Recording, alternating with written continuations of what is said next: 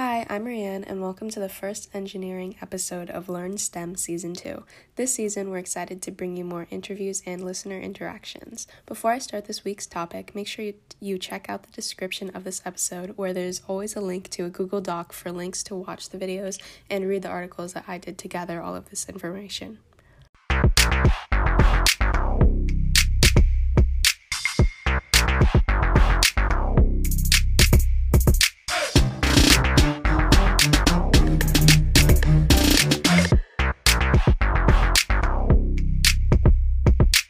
Hopefully you just heard our new Learn STEM intro, which um, you know has been taking a while since the vlog that we made starting on the intro.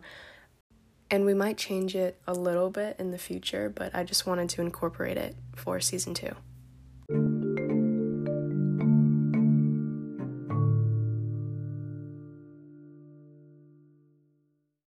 So, at the time of filming this, yesterday, April 13th, in San Francisco, a cop pulled over a car for not having its headlights on, but there was no driver. A video of the cop realizing there was no driver and laughing was recorded and went viral on social media. Obviously, the concept of a self driving car isn't new anymore, but I think that the fact that it isn't new anymore really shows how much we've progressed in engineering and technology because this technology was made possible by engineers who try to problem solve and create solutions to our problems. The company that owned the car that was a self driving car is called Cruise. I'm not entirely sure what the car was doing in San Francisco with no passengers, but I was on Cruise's website and they offer drivers they offer driverless ride services. A user of this service said that he felt safe in the transport and that it was a really good experience. On Cruise's website, they explained some of the technology that they use with their cars, one being all around sensors that can detect anything within hundreds of feet. This allows it to avoid crashing into other cars, like pedestrians or buildings, and find openings in adjacent lanes to make lane changes and also stop for red lights. From another source, which can be found on it should be the fourth link in the Google Doc, I found that LIDAR, which stands for light detection and ranging sensors bounce pulses of light off cars' surroundings to measure distances, detect road edges, and identify lane markings in autonomous cars. Ultrasonic sensors in the wheels detect curbs and other vehicles when parking, even though the technology worked in the example that I mentioned with the cop in the beginning of the episode, there are still some problems that come with autonomous vehicles. For example, what does the car do when it's being pulled over by cops? And what happens when there's an accident in the road? Engineers have to think of ways to solve these problems. It is clear in the video that the cop did not know what to do with the vehicle after it stopped near a curb for him. There is not much communication between the vehicle and other services around the country, so Ranjan Nag, a professor at Stanford University, suggested a possible switch that the police could use to stop the vehicle. Cruise responded to the video saying that they will be and are working closely with the police department to ensure that they if anything like that happens in the future it goes over more smoothly. And relating to accidents on the road with autonomous vehicles, I actually learned a more in depth thing with names and details for these communications in my driver's ed course that I recently finished, but I no longer have access to it. But I will go over what I remember from it. Relating to accidents on the road, there would have to be communication between all the cars on the road so that the ones closest to the accident can alert the cars behind them to slow down or be careful. Obviously, there would also have to be communication with the vehicles and pedestrians or stoplights so they know when to stop, and that's where the sensors help detect where people are.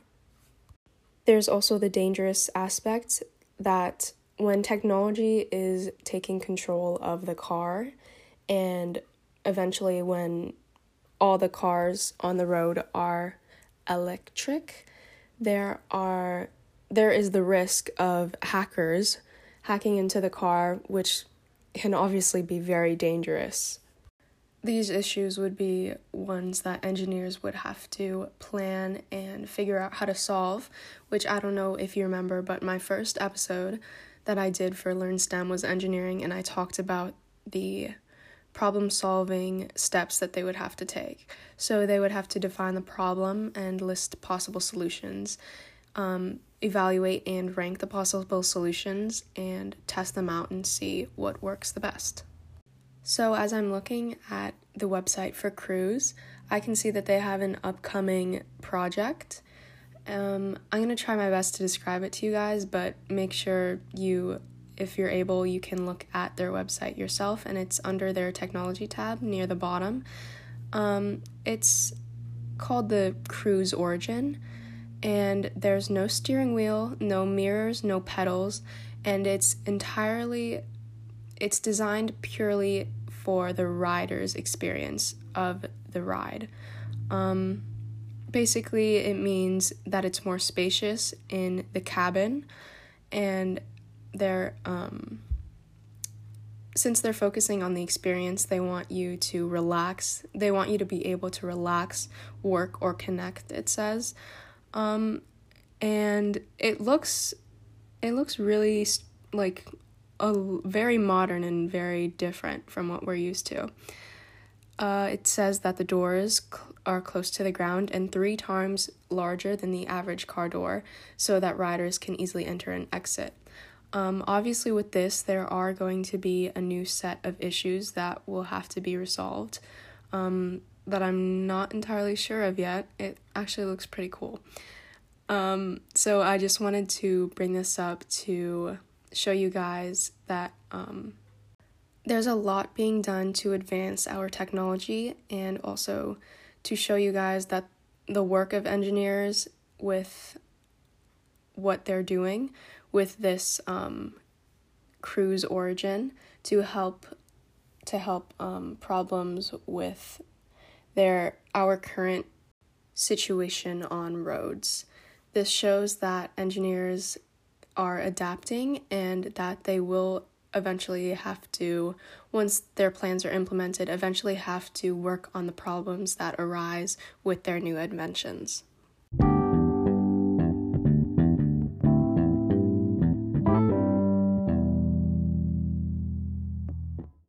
So that's it for this week's episode. Thank you for listening, and I just wanted to get into more of what season two means.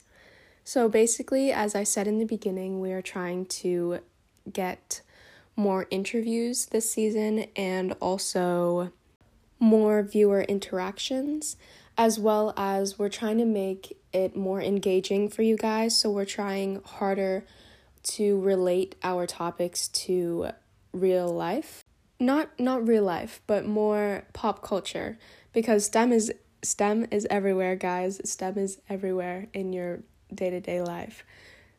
Make sure you listen to the previous two episodes because they are also a part of season two, as well as obviously everything else from this point.